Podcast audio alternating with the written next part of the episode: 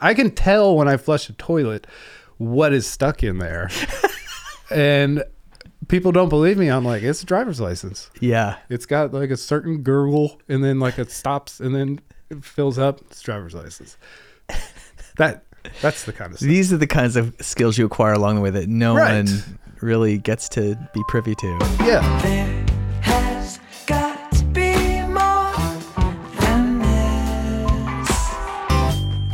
Welcome to the Morse Code Podcast, where we talk with entrepreneurially minded creatives in music, film, and writing. My name is Korby, and I'm hoping these conversations inspire you to push deeper into your own work, whether you're a full time professional or just starting out on your own creative odyssey. Before I get to our guest, the Morse Code Podcast is celebrating its six month anniversary with a live show. That's happening Sunday, April 14th at the Five Spot here in East Nashville. Many of the guests we've had on the show are performing that night. Guests like Jill Andrews, Abigail Compst, Lamont Coleman, Boo Ray, James Kyson, and loads more. I'll probably even get up there and do a song or two. Tickets go on sale March 4th at my website, korbylenker.com. Okay, not to brag, but that's pretty much a perfect segue to our guest, Todd Sherwood. He's the owner and lead talent booker at the Five Spot. Not only is that where the anniversary show is going to be, but the Five Spot is the legendary club of East Nashville, a place I've played countless times over 20 years. I've also seen some of the best shows of my life there. The recent Joe Pisapia residency comes to mind. Todd has run the club since taking it over from the old owners back in the aughts. One of the reasons I'm excited about this conversation is because we get into the history of the club, a story that doesn't exist anywhere on the internet, not on the Five Spot website, nothing. Todd tells some hilarious stories about the realities of running a successful rock club for 20 years, and he has some practical advice for bands and artists who book shows at his or really any small club in terms of making it a positive experience for everybody. If you get something out of the Morse Code podcast, please take a second to like and subscribe. It really does help. And now, here's my conversation with Todd Sherwood. Todd Sherwood, Hello. Hello. Thanks so much for your time, man, and stopping by, making Sure the thing. long trek, Yep. all of four blocks. It's over here it to took the me about 45 seconds to get here. Yeah, I noticed that. Well, you sent me a text on my way, and I was like, "Oh shit!" And I got it like two minutes later. I'm like, "This is pointless." to Yeah, and I didn't to. even leave for a, a, a good few minutes. We were already here. Yeah, I was having a meeting with Derek Hoke. Oh, nice. You know Derek Yeah, Hoke? I mean, He- he ran the Tuesday night Tuesday or two dollar Tuesdays for how long? For seven, 13 years. 13 years. Um, so we were just talking about what we want to do in the future since we're not doing two dollar Tuesday anymore. And before that, I was meeting with some other musicians, and everyone lives right here in the neighborhood. Uh, Perfect. Nice. Yeah, And now I mean, throwing this in here. in the spirit of the community, this is just another thing on your list of things to do. Yep. I Which- gave Junebug ten bucks. Do you know Junebug? No, I don't. He's the neighborhood guy that's like, there he is. Hey, can I get two bucks? I gave him ten bucks today, Wow, which is rare. Um, that's what you had on you. No, I cut him off on his birthday because I posted something on the neighborhood Facebook page. It's Junebug's birthday. Holler happy birthday to him when you see him on the corner at Five Points. And somebody raised like 350 bucks uh, and on that page to give to him. He And, loved that. and so everyone made me go and give it to him because I'm friends with him. And I was like, Junebug, I have 350 bucks for you. Happy birthday. Uh, Little did you know. and he was very happy. I found out a, a lot about him. He was a he was in the army. A bomb went off next to him. He's got brain damage, so that's why he's on the corner. Uh, but I was like, it's 350 bucks. Just leave me alone for like a week because I have a lot to do, and you just come in and you just you don't leave me alone until I give you 10 bucks. Give me a week. And he was there the next day, being like, "Hey man, I need nine bucks." I was like, "He's got brain damage, and I have to always remember that." Yeah. Like, okay, but I cut him off, and then today, uh, I gave him ten You bucks. turned him on. Yeah. Uh, well, Anyways. you're a good soul, man, and uh, a community, a pillar of the community. No, You really are. Okay, so let me, let's just jump into this because my first question is, what would compel you in it or anyone to open a rock club? well, I was not the. I'm not the original owner. uh, I was helping 2002 or three or four, sometime around there. I was helping out a, a restaurant that had a big room, and I put a venue in that big room, and they were a mess. That place shut down. Where was that place? Just It was on 12th South. It had a really stupid name. Uh, What- was it that It was name? called Hair of the Dog because it was supposed to be like a brunch spot, Uh-huh. so people would come in and get hair of the dog. I mean, it's not that bad. I enjoy a hair of the dog. now yeah, but it, it became a nightclub called hair of the dog. for with bands playing every night Yeah. because I helped build a the stage and all that. And um, there used to be before MySpace and Facebook and everything. There was Nashville Zine.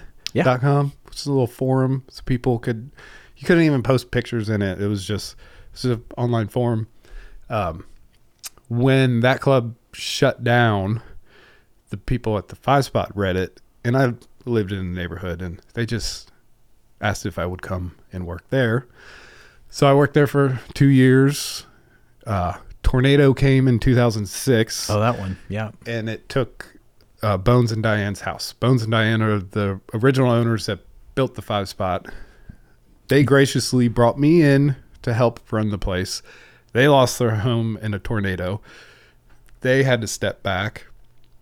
Diane was getting a uh, degenerative brain disease that no one knew what it was. So, um, well, that was later. Travis and I buy into the business just to take over for them for next to nothing. Like they were very generous with us. They just kind of passed it on to us. Um, and so we had to get, they didn't have a liquor license or anything like that. So we had to get liquor license, new beer permits, and kind of go through the process of opening up a new place, even though it was already had been there. The name for- was there. The room was there. The stage was in the same spot. The bar was in the same spot. bar was in the same spot. We didn't change any of like the uh, hard infrastructure. So Uh, was this would this been back in the time of like uh, the slow bar, or is this a little after that? oh well, no, it was after Three Slow Crows Bar. still are there. This Travis and I bought in in like t- end of 2006, Mm. Which we just had. The Five Spot just had its 20 year anniversary Congrats, man. party. Le- That, that was last year. Just did though. Kind of. Yeah. So we're almost up to 21 years. Uh, but Travis and I have been the main operators since 2007, And which is still a long time. I was 27 years old with like the keys to a bar. And they're like, how did you here manage you go. to survive you that? run this place. 27 year olds are better than 25 year olds, but it's still Only two years better. Ugh. Yeah. I don't know. Yeah. Um, so did you have? Um, okay, so back up a little bit more than that. Were you in bands growing up? Were you interested in music? Did your parents play? What? Why did you start hang? You know, hanging around rock culture? Um, I bounced around from colleges, ended up at MTSU, uh, got went to school for the recording industry and the music biz, and uh, I don't know. I uh, 2004, 2003, I started running sound, live sound. They don't teach you that at MTSU or any. At the time, they didn't teach that at any school. You just had to. You could either do it or you couldn't. So 2004, it was me and Frank Sass and oh, good, the guy from the end, the big dude from the end, Brad, uh, and a few other really big dudes Physically, stature, physically staturally and speaking. way older than me, and they didn't like me. But I started kind of weaseling my way into running sound at all these different places in Nashville, small places. Um, the place I was trying to open up, Hair of the Dog, uh, Radio Cafe. Oh, yeah. up here. Uh, First place I ever played. uh, the Muse. I ran Mac. sound there a bunch of times. I don't remember the Muse. It's now uh, Domino's. It's on Fourth by the interstate, but it was like metal bands, punk bands, underage stuff. Um, so I was just uh, running sound, live sound every night for a few years. Yep. So this it was kind of like a natural uh, progression, you could say, and and like so many things that happen in life, you know, some are scripted or intended or striven for, and some just kind of are thrust upon you. And it sense, you know, it's like sounds like in your case, as in mine, it's sort of a combination of those two things, like responding to circumstances and doing your best to make the best decision you can. Yeah, I wasn't a kid like I hope to someday I grow up and I get to fix toilets at a music venue and then repair a refrigerator and then email bands from around the world for the rest of my waking moments. Uh no, I was not imagining that. It all just kind of happened. But it happened so long ago, you know? Yeah. With I'm 44, almost 44 now. and I was Yeah. You don't look like a 44 year old 20 rock club owner. uh, I try. I try and get the mustache out to really establish my old dadness. But uh, 23 running sound every night, and and then 27 being the owner operator of a bar music venue, Yeah. And now I'm 44, still doing the same thing, except hopefully I'm doing it better. Maybe. I think so. Yeah. It's a lot. It's it's a lot. You kind of have to be a neurotic like psychopath to do it all. There's just so many moving parts and just It it's like is. a it's an organizational job.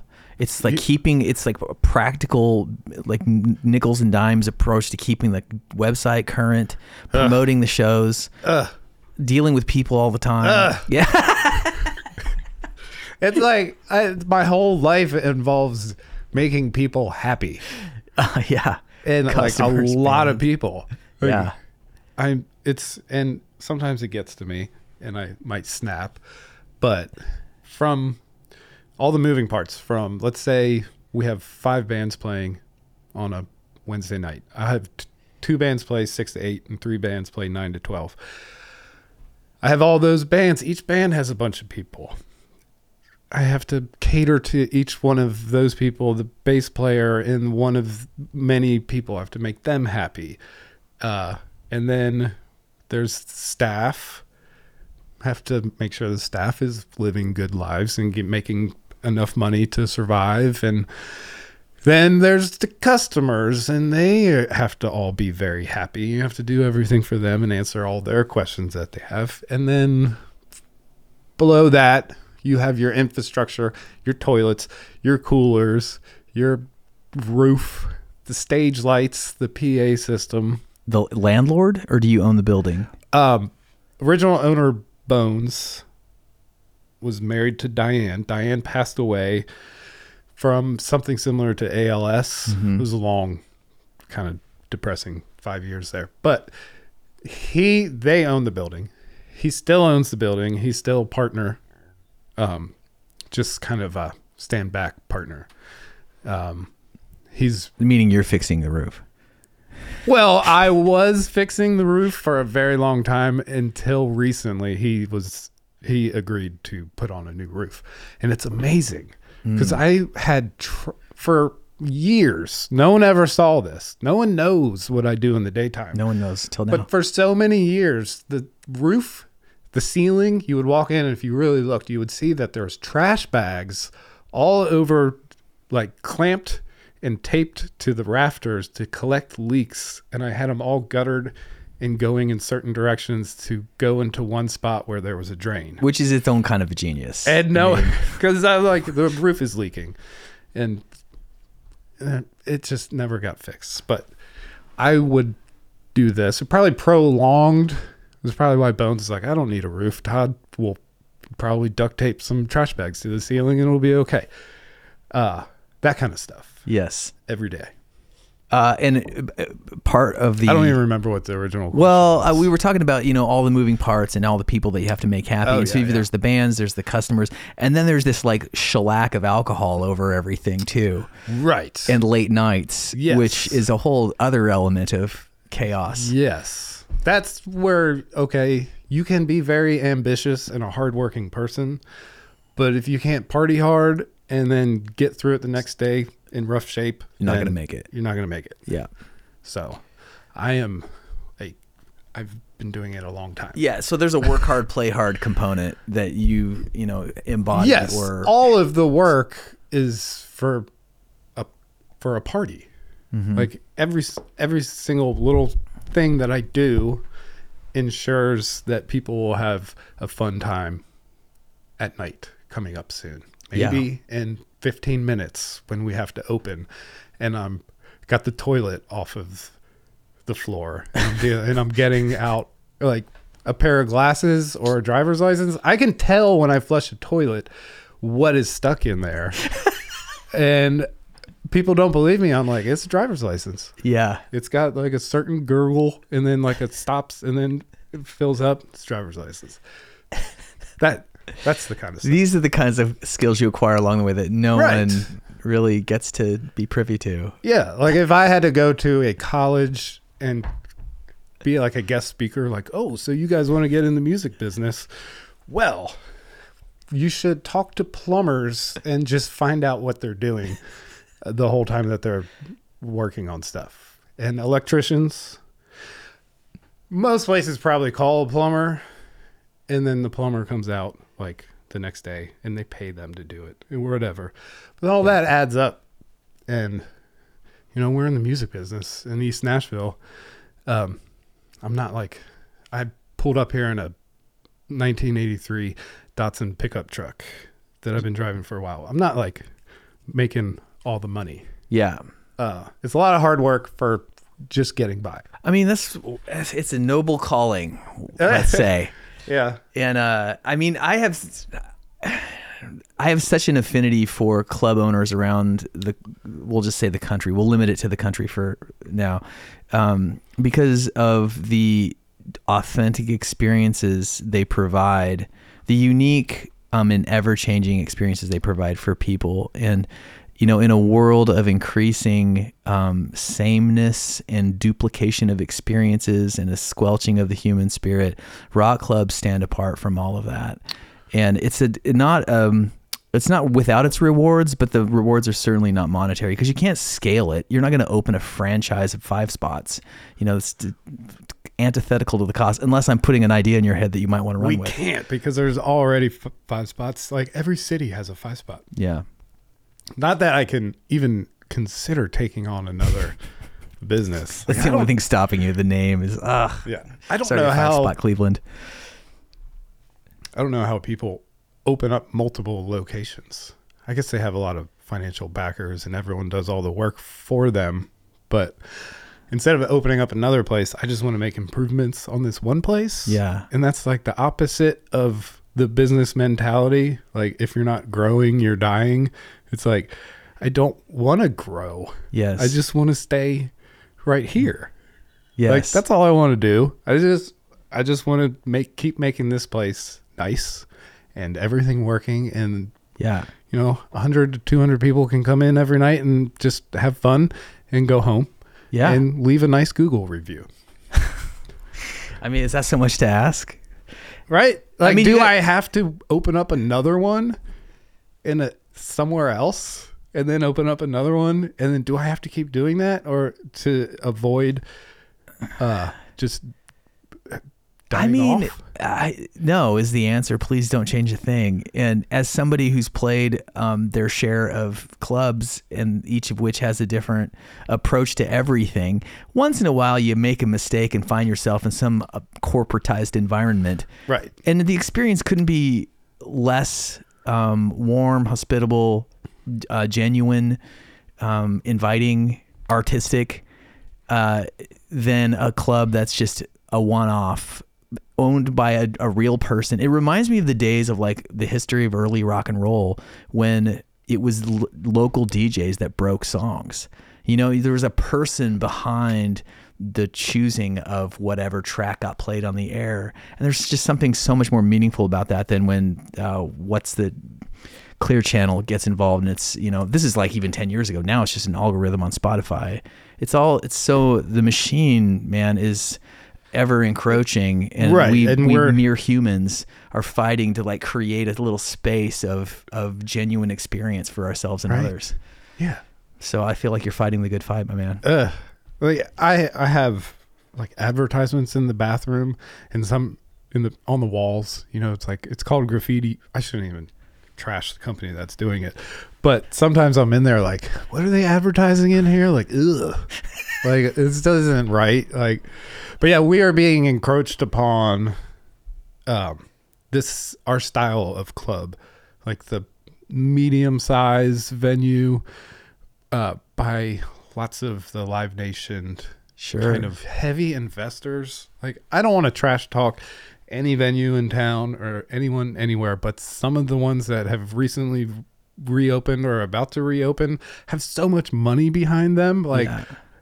I don't I how does How does little people like me compete against something that's Well, also, in from the perspective of the bands trying to play shows, I remember reading it was in the scene. Was maybe five years ago, give or take. Um, you know, the Live Nation struck a deal with many clubs across the country. I know this is kind of what you're talking about. Um, clubs which won't be mentioned in this podcast right now uh, were part and parcel with that. Right. And you know what that ha- what that resulted in was like an uptick in a service charge for the people buying tickets. Completely bullshit. Infuriates me. Makes my blood boil. Uh, and for the other part, it's just like for bands that are just wanting to play shows, they're sort of excluded from the process if they're not part of the the existing machinery of the music business. right. You know, I do understand like the 500, 600 capacity and up venues doing this because it's hard to do that independently without having a whole network. And that whole network was just kind of absorbed by one company Yeah. to do all the booking, handle all the logistics. So if I had a 600 cap venue that I was running myself and someone came to me and was like, we will pay you and do all the booking and it's going to be packed everyone every night and everyone in the city is going to love all the shows that they see here i would be like well okay Here you go. here you go but i don't i'm a little place there's no not yet no major companies buying up 200 capacity venues let's talk about a little anecdote here. Okay. Um, there was a few years ago, I popped. No, this is related because I'm just curious about what your take is on that. If you can offer one, but um, Lady Gaga played the five spot. Yes. This is I whenever this was 17, 2017 ish. Right. Um, Yes. And so I just I didn't know except that I was riding my bike past the club and I, I was like, what, what's going on here? There's a line all the way to the, to the Five Points intersection of people, and I can't re- really remember, um, but it was maybe the next day or something. I had to go into the club, uh, ask you probably to play a show or something, but there was just like Bud Light posters on every single surface of the wall. speaking Um, of little Yeah, and, and I was just like, you know, great, you know, b- wonderful for Todd because you got a little payday. I, I, I guess, I imagine Yeah, yeah, you yeah. better have. Uh, the sh- club got packed with people who wouldn't, you know, they were definitely from outside East Nashville, largely. Um, or it wasn't a seemed like. normal it, It was we nor- were- not a normal. It was yeah, not a normal thing. we were crowd. rented out for a basically a Bud Light commercial, Hmm. and uh, luckily, it, the artist was Lady Gaga. We didn't even know; they didn't tell us. Mm-hmm. They were just like, "What if we gave you this amount of money? Would you shut down for four days and let us do something special?" And we said yes, and we. Used that money to pay all the bands that were supposed to be booked to play. All the bands were like, "Oh, we're gonna get paid? Okay, sure." Uh, and I found out it was Lady Gaga, you know, a couple days before. I didn't really know who she. I Yeah, whatever. I knew of Lady Gaga. I remember she wore like a meat suit, and that was about it. Yeah. So they're rehearsing. They got everything set up. They shut down the whole neighborhood. Like they bought up five. I remember points. the trucks were everywhere. There's trucks everywhere. Yeah. And look at like the stuff that people do now with just like tiny little cameras and it's all looks great. They had so many trucks. They brought in so much gear. They it, they shut down a whole intersection. But anyway, so band comes in, they're rehearsing. They have like a body double for her that's up on stage doing dancing while they get the lights just right and cuz and so she's there all day Um, everyone clears out. The band comes, sits at the bar, and it's just me and the band. And we start having some drinks. And I'm talking to the body double who wants to drink Jameson. And I just asked her how she got into this. How did you get into this job of yours as being a body double for Lady Gaga? And she was like, she's like, I'm Lady Gaga. and I didn't, I didn't even, You didn't realize they like, were "No, different people. no, you're not. And then the band was like, "Yeah, dude, this is actually her." uh, then, so She must have been quite charmed. she was. we had a great time. Yeah. we had a fun night. Um, that was the rehearsal night, the night before she played. So we stayed up way too late, and it was just me and the band. Which one of the guys looked like the uh, Dennis from Always Sunny in Philadelphia Yeah.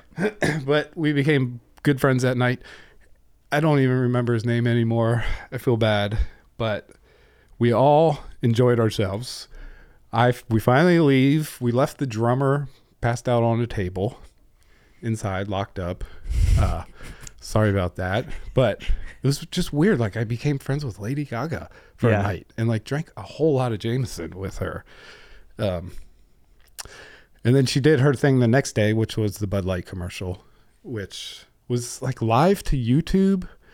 So were there those people that were waiting around the corner? Were they extras for the commercial? They got like guests, uh, um, fan. They're in the fan club, so they got like special tickets to come and be at the thing. So she did her recording for the commercial, and then when all that they cleared out, she let uh, like a hundred some people just outside that didn't have that special pass to come in, and she did another performance for them. oh wow. And then she, t- oh, she also came and talked to my partner Diane, the original owner, who was in a immobilized in a wheelchair. She came over and hugged her and talked to her for That's a while. That's pretty sweet. And that lady loved Lady Gaga.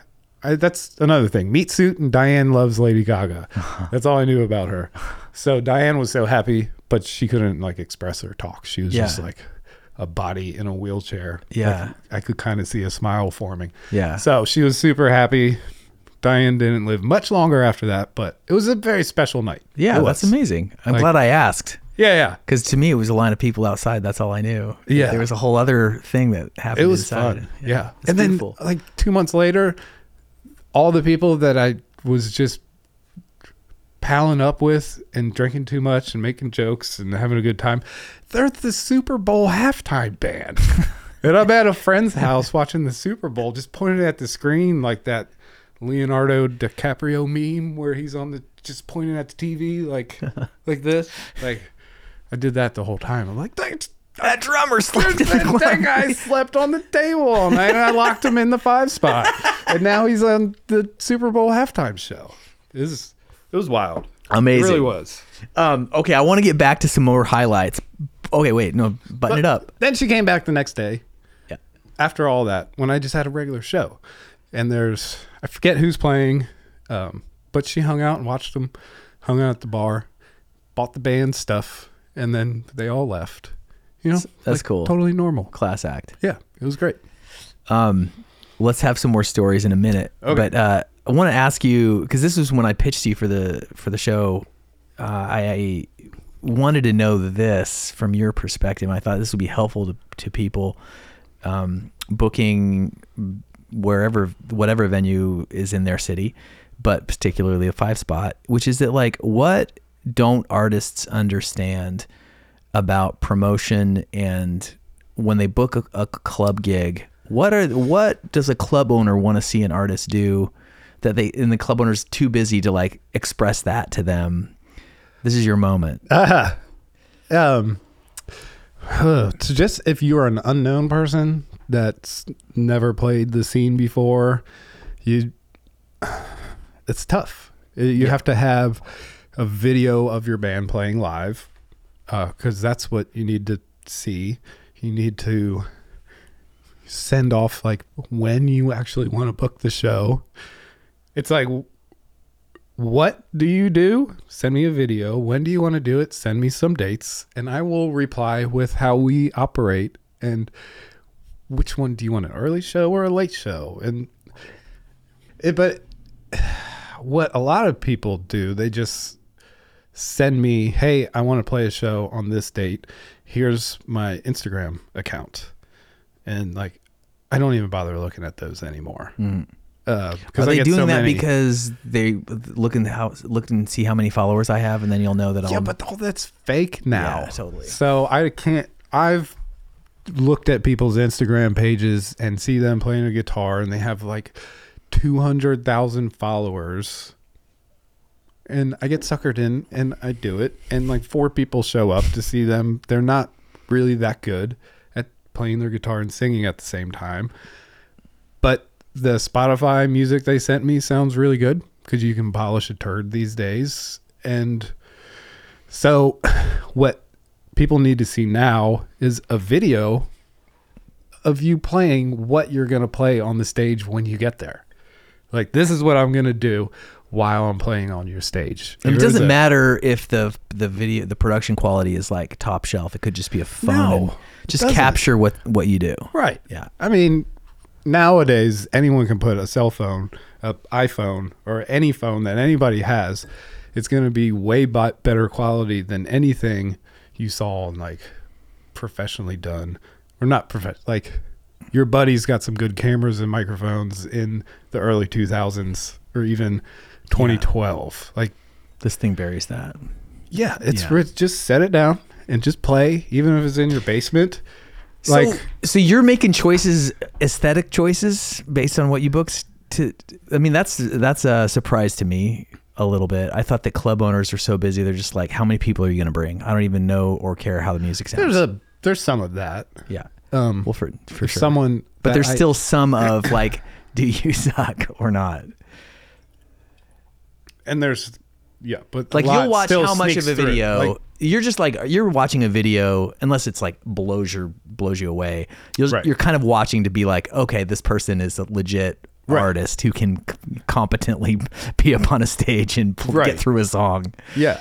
and sing in tune I- and play with rhythm. Yesterday or last night, I saw the perfect example. I should have brought an example like that I remembered who it was, but the video was, "Hey, we're so and so from right here," and the drummer's like, "One, two, three, four," and they play, and it's good. And I watched a verse and a chorus, and I was like, Cool. "That's it. Yeah. that's all I need to see." Yeah.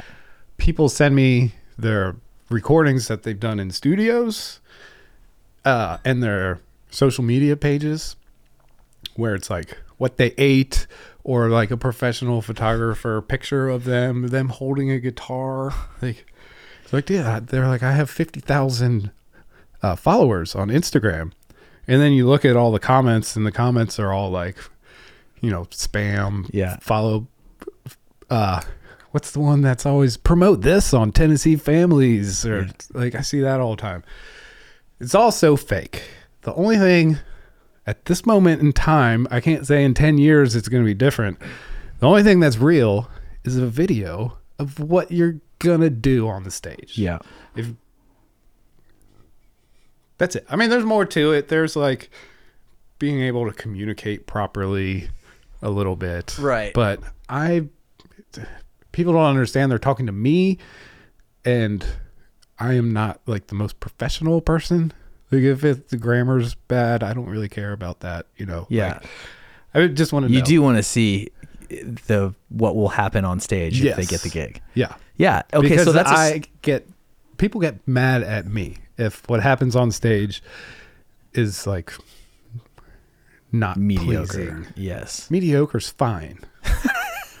Mediocre's fine. Like if you're, you know, if it's if you're charismatic enough and you, you can be really good with a crowd, just talking to people, have lots of friends in the neighborhood, be a barfly that could pack the place out and just play awful. Mm-hmm. We get a lot of that. Yeah. And you know, that's fun. Sure. It's still fun. Like it's not this guy is not going to be the next Bruce Springsteen or Yes. whatever. But we're But all here party. Yeah. having a party while he does what he what he's doing up there. Okay, so maybe I wonder if there's two categories here. There's like an in-town band and an out-of-town band. Mm-hmm. And so, do you get out-of-town bands re- emailing you on their own behalf? Yes. And how many of them do you book? And what do they need to know too? Because they might see this. Because it's like, say they pass, you know, they send you the video, and you're like, okay, this these are competent. They're Mm-hmm. Right. at the le- at least mediocre. Um, you pull the trigger. Cool. Here's the date. We agree. What what then? I let me maybe preface this before you answer. Being like gut feeling is you're going to say, "Hey, do you know a local act that you can partner with?" Right. Um, because nobody's going to come, especially in Nashville, maybe in other cities, but nobody's going to come and see an out of town band they never heard of. There's so, I know The like couple a- of I know a handful of people that are seeing music every night. Um, How many of those people? How many? Ish. Twenty. I was gonna say five. Yeah. Okay. Yeah. Uh, so you're a so and so band from Columbus, Ohio. Here's our video of us playing. Usually, touring bands have a video nowadays. That's like sta- it's becoming standard. standard. So you can, and that just shows up at the bottom of the email. I can see their videos, and then if they say we know this band and this band in town, and I know those bands and they're fun, I'll book the show right away. If I like the music that they sent me, um, I will think about bands in town that they would pair with, but I'd still ask them, what bands do you know in town that can join you? Because then it, they're doing a lot of the work for me, which is great. Because it takes so long to. I was gonna say just the fact that you would c- s- spend time thinking about what bands might work with this out of town band. Yeah. That is like a a God bless your Christian soul kind of perspective. that is insane, man. um, just imagine how long it takes. It's like, okay, I know the contact for this person. If I have to email a band, like they're gonna get back to me in two weeks. You know, Yeah. Most of the the better the band is, the longer it takes Yeah. them to respond from their their band email. yeah. I don't know why it is, but it takes a long time. Sometimes I'll have a band's phone number or I'll know where they work and I'll just go there for just to get a drink and be like, "Hey, you, do you want to play this show? It'll be great." That works. But coming to me with bands that they know to add on to the bill with them, that's how you do it. Mm-hmm. So number one. Number two, do a little research into the music scene. Like look up the nashville scene of cincinnati whatever that's called or each wherever you want to go look into their local music media stuff or somehow ask some questions to some people you know there to find out what bands are cool for what mm-hmm. you do. And then if you don't know them tell the venue that you want to play with these bands but you don't know them and then the v- venue won't have to spend time thinking and Yeah, contacting a help- other acts. still still i will contact them and so it because otherwise no one's going to be there. Yeah.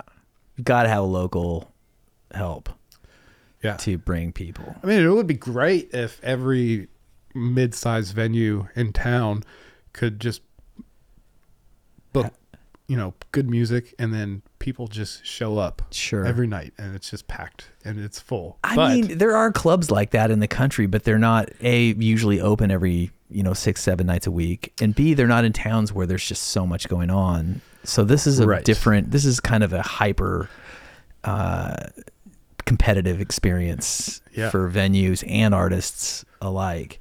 I think that one takeaway that I just got from that is just like the more proactive an artist can be to and like understand the challenge and address it in advance. They, they do themselves and the club and their experience. yeah, but that also goes Wonders. to for your local shows as well. Yeah, for sure. But usually, local people, local bands, if you came to me wanting to book a show, you would say, I want to play sometime around here, hopefully this date, with this person and this person. Hmm. And I would say, okay, Okay. let's do it. Yeah. I feel like you uh, have what it takes to be a rock star, just in No. terms of the shrewd No, talent aside. no, Though I don't know either way. no. I couldn't, I couldn't do it traveling around. I would snap. I tried it one time really quick, like being a touring sound engineer, Yeah. and I did not even. I lasted like two weeks. You just don't like van life or bus life and the Did not. the routine, which is No. funny because the venue experience has got to be pretty similar in a way. It's just all the traveling and the I'm hotel. very grounded. I have my house and I have my route to work, and Yeah. I spend a lot of time on this in those two places. Yeah. and I and I love it, and I like to make to fix both of them and make nice things for them. yeah. I'm not the type of person that would travel around. Like 50,000 years ago, I probably wouldn't be a nomadic person. Wouldn't I'd be have. like, what if we just stayed right here? Totally. Guys, like, why? this is a pretty good spot. This is a nice spot right here. Why do There's we the have to? river. You got. We're just constantly walking around. Yeah. and we stay in one spot for like a night, and then we have to pack up and go. I did not. Like, what's the I point? did not do well. I quit that job like live on stage during the band. Well, it was a sound check when I really quit, uh, and it was great. to quit. Yeah, Yeah. That was the last thing I ever I mean, quit. I think one of the important, you know, important ingredients of a successful life is knowing what you are.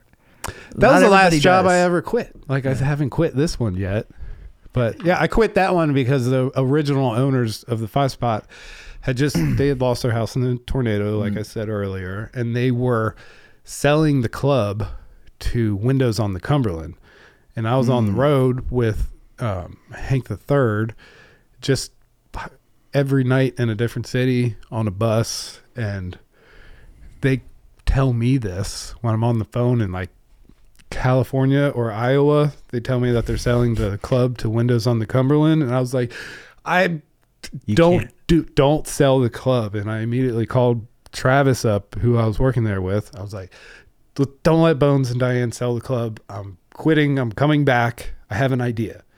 So I came back. I stayed up for like, I don't know. I guess that night I called up some business friends that I knew, other 27 year olds that kind of had their life together and had their own businesses. I was, called them up. How did you do this? And Yeah. they told me just what I needed to do and got back to Nashville and was just like, Travis and I are going to buy in. So, but I quit uh, that job during sound check and just cussed out the whole production crew that I was with at the time, which was one other guy. Basically, I didn't get along with one guy, but it didn't help that I didn't like the fact that I'm like, oh wow, I'm in California, right on the beach. And they're like, yes, but you have to bring everything in and set everything up, and then after the show, you have to fix my guitar. I know you're not a guitar tech, but you have to fix this, and so Yeah.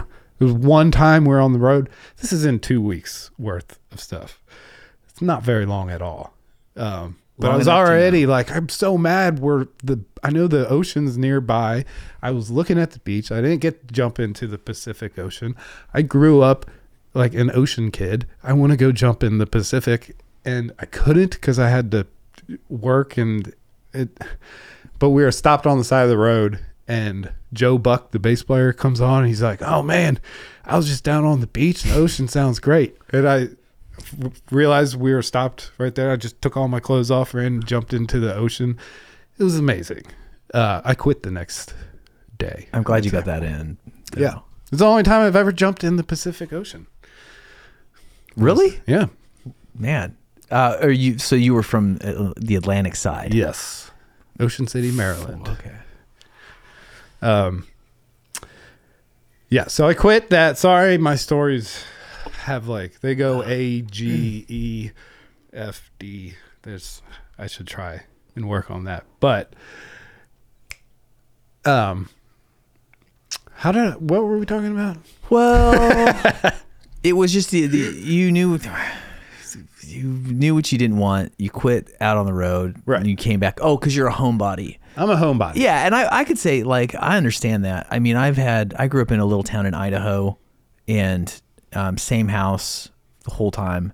Then moved one time to the Pacific Northwest. Went to college out in Seattle area, and lived there for my whole twenties. Had bands and stuff, and um, all I wanted to do then was tour constantly and just I just my goal was like to I just want to know what it's like to be sick of touring. Impossible to do out of Seattle, and that's why I moved here. And uh, and then I got to do that, and then I was finally sick of. I mean, I was there was a time in my life when I played played 150 shows a year. It was probably four or five years. I was just constantly on the road, and in hindsight, it's just remarkable to me because I love this little spot Right. this neighborhood. and anytime we have to even cross the river, I'm a little grumpy about it. There's you know? so many great musicians that didn't leave their house, and they never like um uh Nilsson, Harry Nilsson. Yeah. Right. He didn't ever play a live show, I didn't know that, but and he's got. I I could be wrong, but I'm pretty sure. Like maybe he got up and played once. I don't think he ever played a live show. He just made good music and people bought it. It was great. Um, I mean, that's the way to do it. even when I first moved out of my parents' house for college life, uh, when I ended up at MTSU in Murfreesboro, our house was where bands stayed. So every band came and they played at the Red Rose, which was a coffee shop, uh, kind of bar at night. It's like a coffee shop that sold beer and they had shows at night and it Yeah, was not I'm- acoustically treated at all. Uh, but Bingham, the owner, who's now Grand Palace.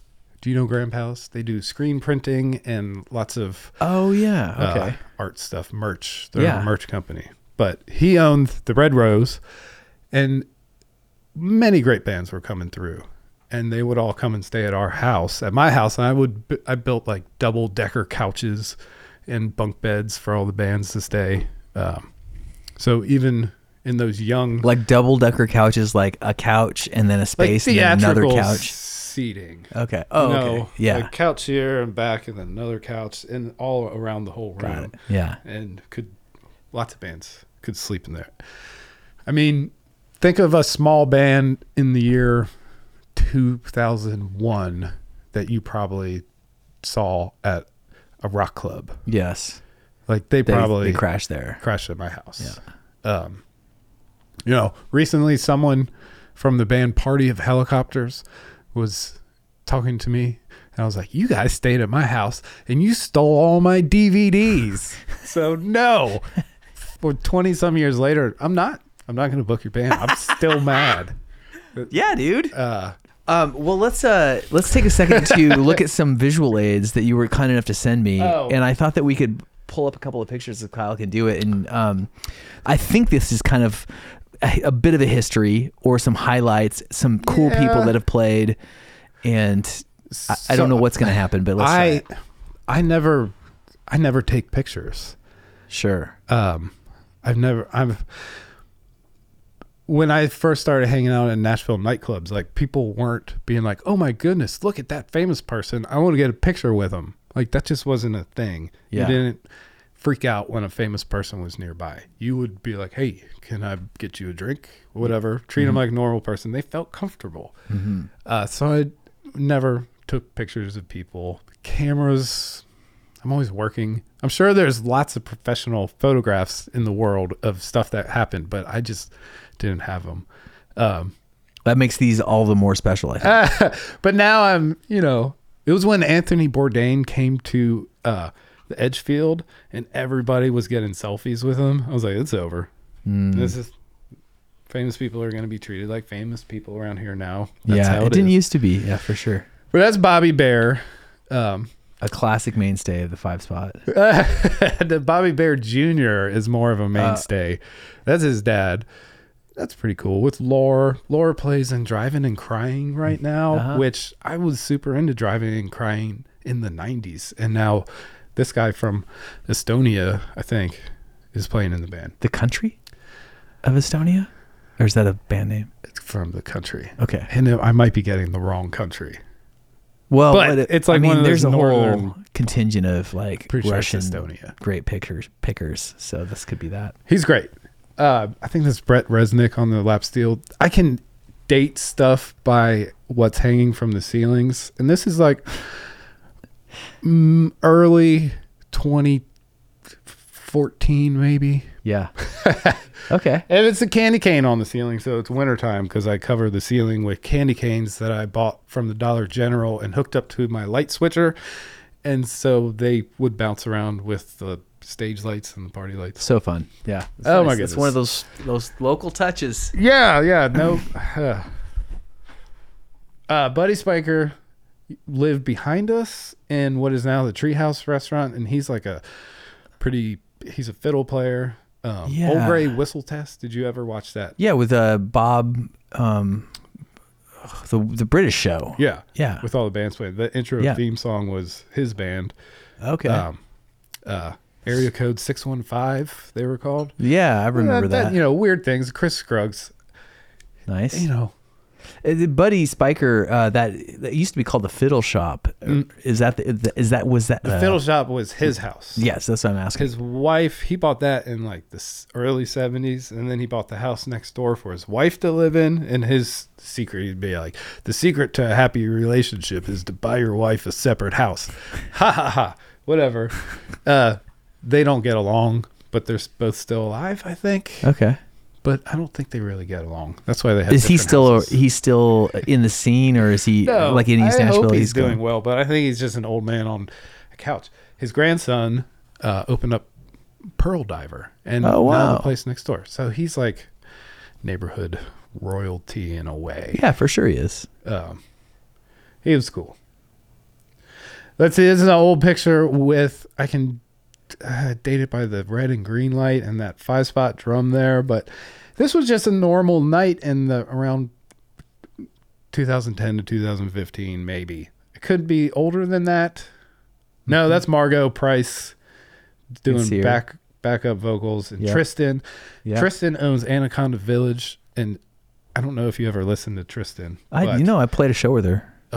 She's Yeah. my favorite. She's my daughter loves her also. Caitlin Rose is singing. This Yeah. is probably a country western Wednesday Uh-huh. that we used to do. There's another picture that corresponds with this. I think. Let's see.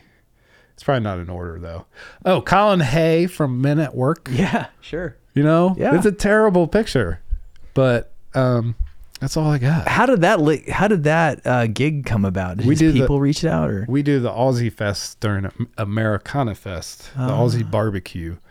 Um, so it's the uh um Aussie Sounds Sounds Australia is like a some type of group. Yes. It's a couple of fine gentlemen run, and they bring this party to America once a year. It's one of my favorite days. Hmm. It's mid September, but all day long, it's just a room full of Australians and Australian singers. And we got Colin Hay that night. That's great. Uh, Legend. yeah. Let's see who's that. David Olney. Eh, Oh, you know, rest in peace. uh yeah david played all he played often and there's so many better pictures of him like john partipilo has this picture of him playing with candy canes off in the distance and it's just magical but yeah he just he passed away right before the pandemic hit Yeah, I remember singer uh, writer's writer. I played everyone a show was with him. everyone was at his memorial and being like because Oh, right. you know it's just it was like march Yeah. end of march maybe That's like right when it was really happening. Right. the- we were shut down. Like, we, remember we had that tornado? Yeah. I, Goodness gracious. Uh, Franne Lee, which was East, she hung out there all the time. This is probably, this is Phil Kaufman's 75th birthday. Franne Lee was the uh, art director or something like that on Saturday Night Live. oh wow. And when it first started, so she made the Blues Brothers outfits. Hmm. Uh, they were originally in like banana suits or something, and they did this like business skit before, and there was no time to change. She was like, just she put hats on them, gave them a briefcase, and was like, go out and do your thing. So she, she made. Land Shark, and the, she made the cone heads. Oh wow. Like came up with all this and made them the cone heads for. That's crazy, but yeah, Franne was a staple. on the right or left. On the left. That's Okay. Diane on the right, Oh, who's the original owner. I was going left to right. Uh, original owner, she bought the building in the 90s. She made it a recording studio. So that's why the room is sounds the way it does because it's a false wall on the back corner is like a false wall with a big air gap. The ceiling's all acoustic, acoustically sprayed with foam, and there's other little additional wall things. So being a studio that she ran, that walk-in cooler in the back was like the tracking room. Is that still there? That cooler? Yeah, it became the tracking room again during the pandemic because Wow. that's where we sat to do the audio mixes for the live streams. Gotcha. Because you would have bands in during the pandemic. They would be on the stage doing it. Yeah. Uh, well, let's get back to that, but uh, more more pictures. Oh, Jerry Pentecost. Oh, yeah. who was uh, the door guy there for a long time. People, he had a history of basically live tweeting or whatever you called it back then of working the door. Uh, it's not an easy job to be a door person for big crazy party nights, but he was there for a long time. One day he came to me and asked if he could do a country night on Wednesdays when everyone's in town because he wanted to get better at playing country music. He, I met him when he was, we were both very young, and he was in like kind of heavy emo screamo bands, just like like, Yeah. and then he kind of mellowed down, worked the doors. One of the greatest drummers. He has to do a country night. It became Country Western Wednesdays, and that went on for a couple years. And there was different guests all the time. That's how we had like the Bobby Bares and Lucinda, and it's like so many great people. Um, That Jerry hooked up. Or and Jerry would meet all these people, and everyone would bring these people in, and he got better at playing country music. He ended up playing with Old Crow Medicine Show, and Yeah, now he's Bob Dylan's drummer. that's insane, dude. I didn't know that. As of when? The past year, Wow. um, he doesn't ever talk about that. We talk pretty regular. He comes over for Yeah. our little parties and stuff. he's. I, I guess he. I don't know. He's playing with Bob Dylan. He's such a That's talented guy, and he's such a um, he's a genial guy. You know, like everybody loves Jerry Pentecost. Yeah. I remember him um, arranging like a deal at the Country Music Hall of Fame uh, with Hedley, and uh, it was a, a bunch of you know cats in the sort of.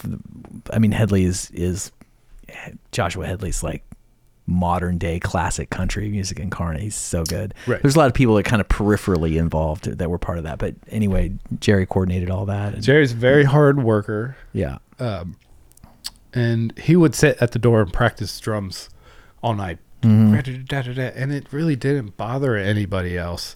And then other drummers would come in and work the door, and they'd be like, they'd do it, and everyone would be like, "Will you please stop? It's so annoying." And they're like, "But Jerry does it every night that he works," and we're like, "We don't." He's not. We you. don't notice it. He must be somehow practicing along He's with better. music or something that's going on.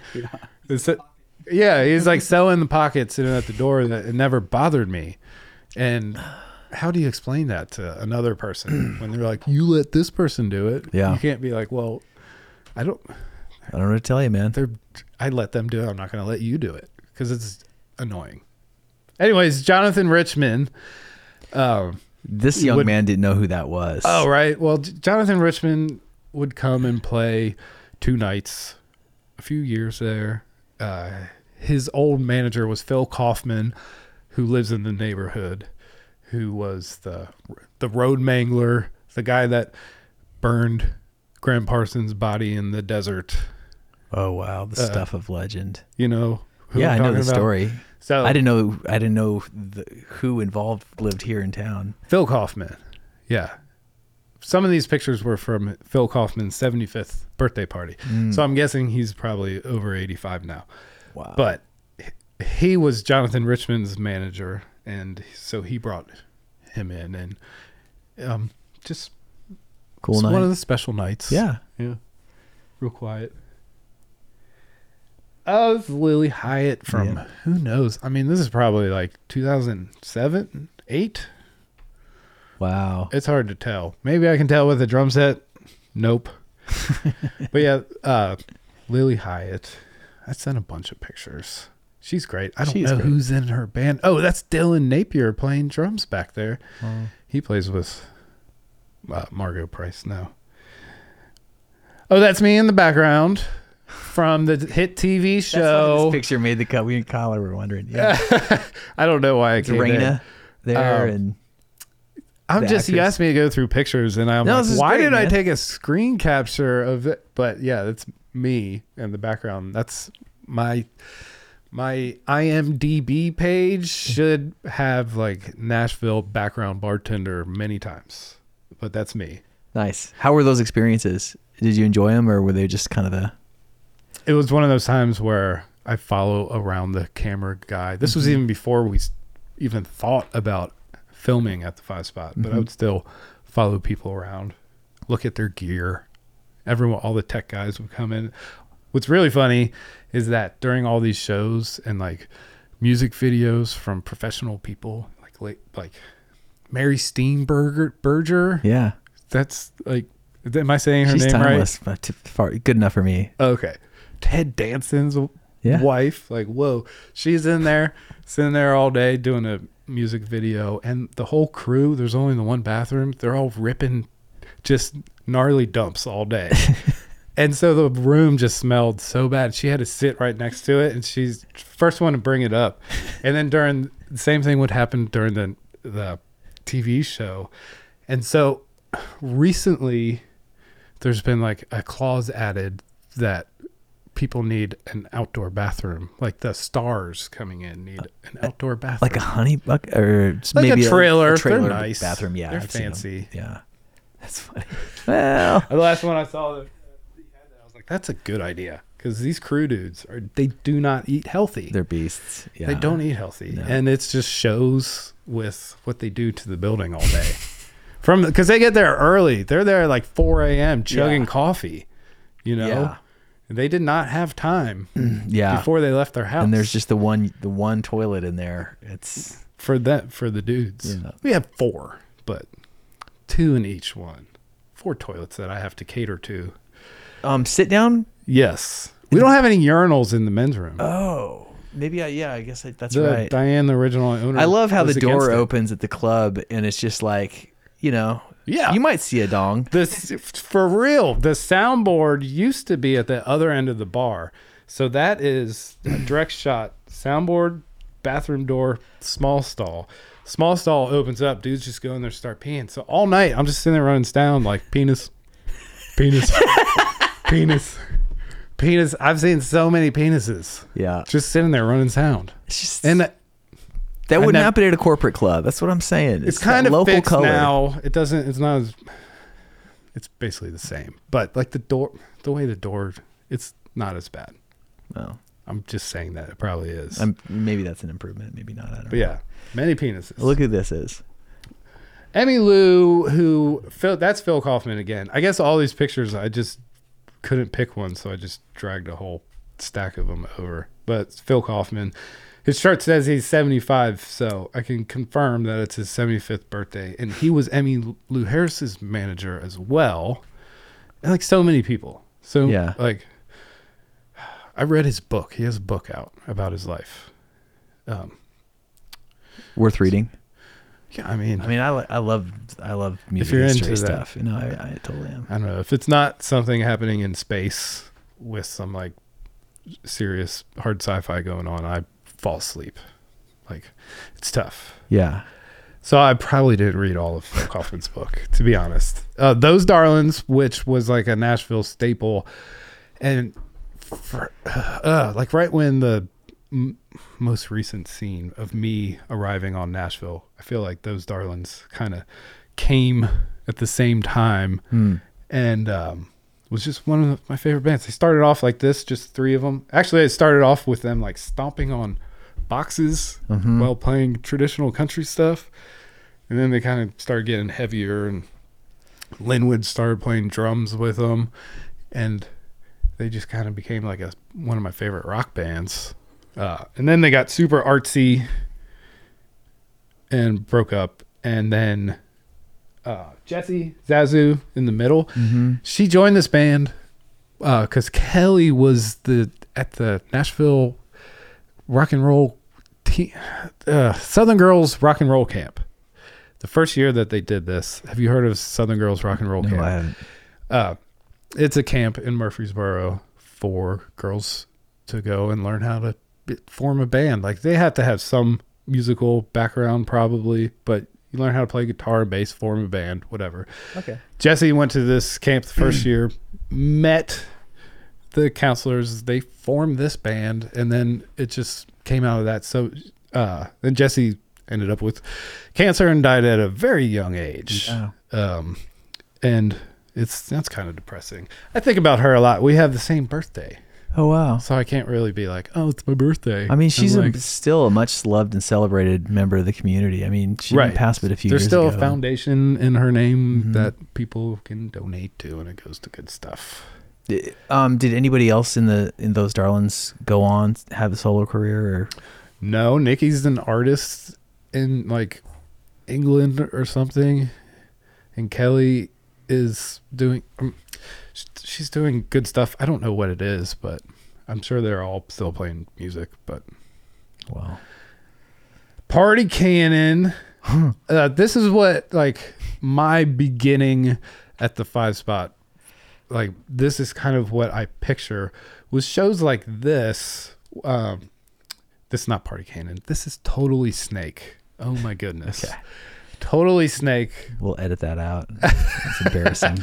They same time as Party Cannon was a band called Totally Snake, which was one of my favorite disasters ever. Like these guys barely played a song. All of their songs were like the anthem part of a song, the chant, the crowd chant is like basically what the whole song was. like they they had songs called like snakeskin socks and uh, standing on the shoulders of snakes. And uh, uh, i was drunk you know just stuff. I have their set list. They were not a band for very long but they're all friends. They've all gone on to do interesting unique things uh, i have their set list probably from this show um, on the wall behind the bar What an honor. yeah Yeah, i keep few bands can say that. yeah, uh, they were super fun. The drummer now owns the Bomb Shelter recording studio, which has done some Grammy-winning stuff. Um, he's, it, you know, every single one of them. Uh, I can almost look at this picture and tell you what everyone's gone off in their life to do. The beginning days, back when we were wee young yes. 22 year olds. No, this would be 27. Same thing. The guitar player, what's he doing? Which one? Uh, The Brent- shirtless guy. oh, the shirtless guy. Which one? I mean, he's holding a guitar. I think. Man, he's like in a tech company. oh wow, he grew up. He's doing great. Well, fuck him. That's it. Oh man. Uh, Okay, well, let's. Add, dude, you've been talking forever. Thank you so much. Um, but I have a few more, few more, or maybe one more question to see where it goes. But uh, I- maybe the question is: Have you noticed the difference between people coming out to see shows, apart from like getting older as people do, but like the crowds has have the crowds changed from when you started to now? totally. In what way? Well, do you remember lots of people going to like raves and that's being where most of the people go to? Like it seems like nowadays the EDM shows are so packed. And that's like the late that's what the late night crowd does. Our early shows lately have been doing great. It's a whole new world. Um, our early shows have had pretty good crowds out. The late shows, like a Wednesday nine o'clock show, people going on at eleven o'clock, uh, they have to really bring it, and they have to really bust their butt to get people to come out and to stay there. Yeah, You know, people aren't staying out as late. We used to be kicking people out at two fifty five. Like you have to leave; it's illegal, and like forcing people out, and that's people go to normal bars for that now. I guess like all the new dive bar theme bars that are opening up all around us. That's where the younger kids go to, and they're like, "Oh, it's so cool here," you know, whatever.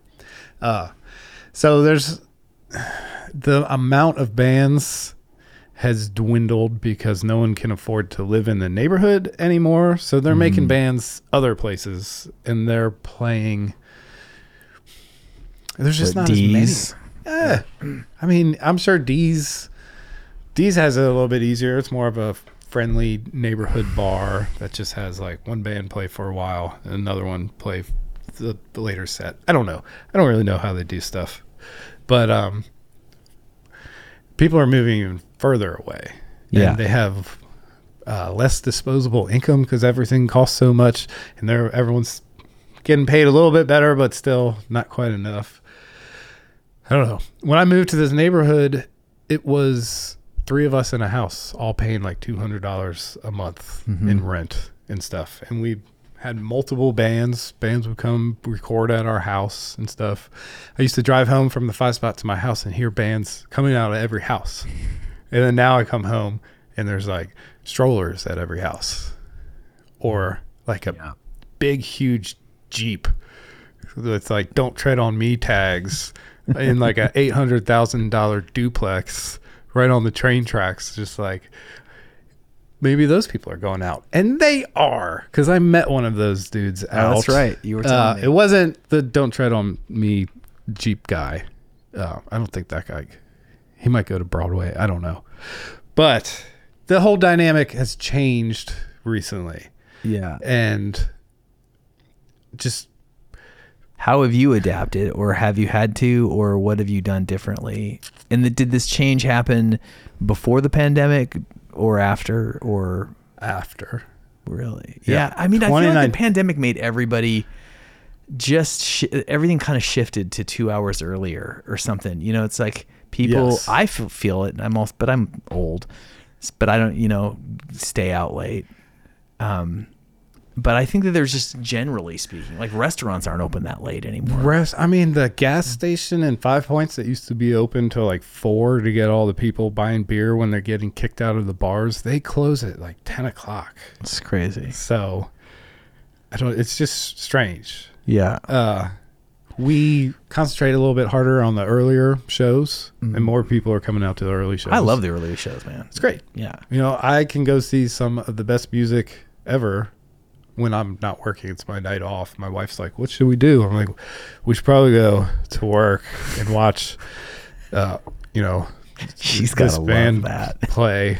She's like, "Okay, great," and w- and we do it. She loves it. I mean, she works there Mondays and No, Fridays Coral's cool. bartending. Yeah. but um, concentrate more on the early shows and just try to find what works for late night stuff. Mhm. I don't know. People want to go to normal bars. I get it.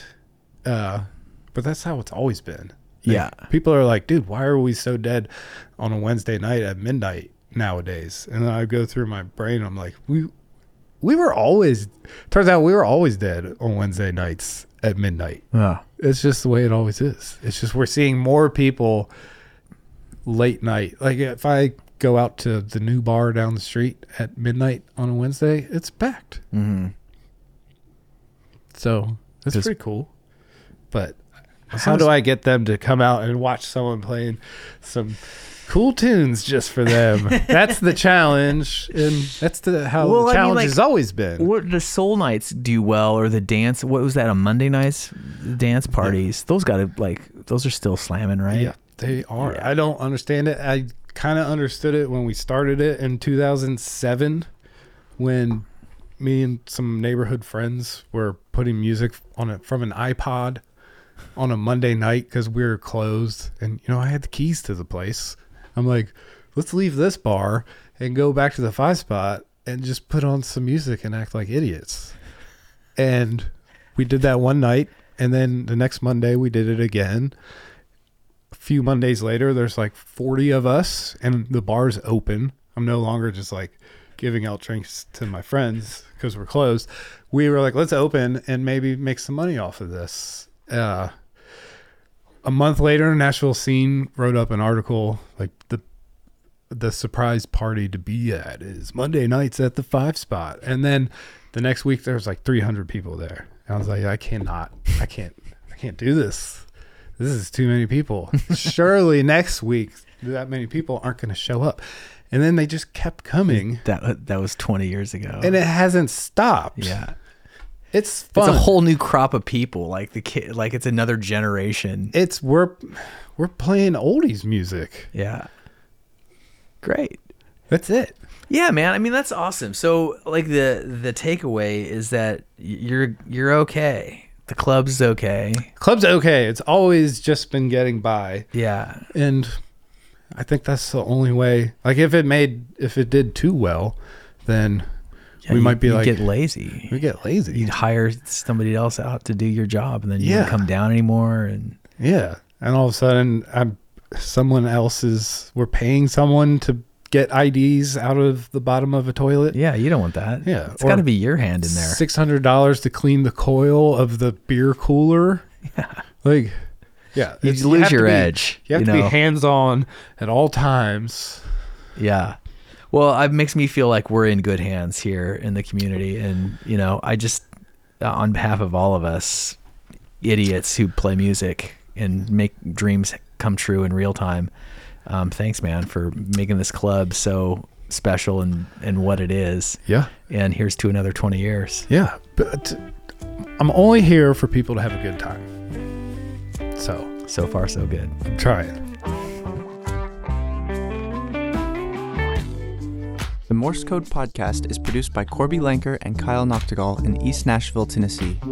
Our executive producer is Randa Newman. You can find full video of this and all past episodes by visiting morsecodepodcast.com.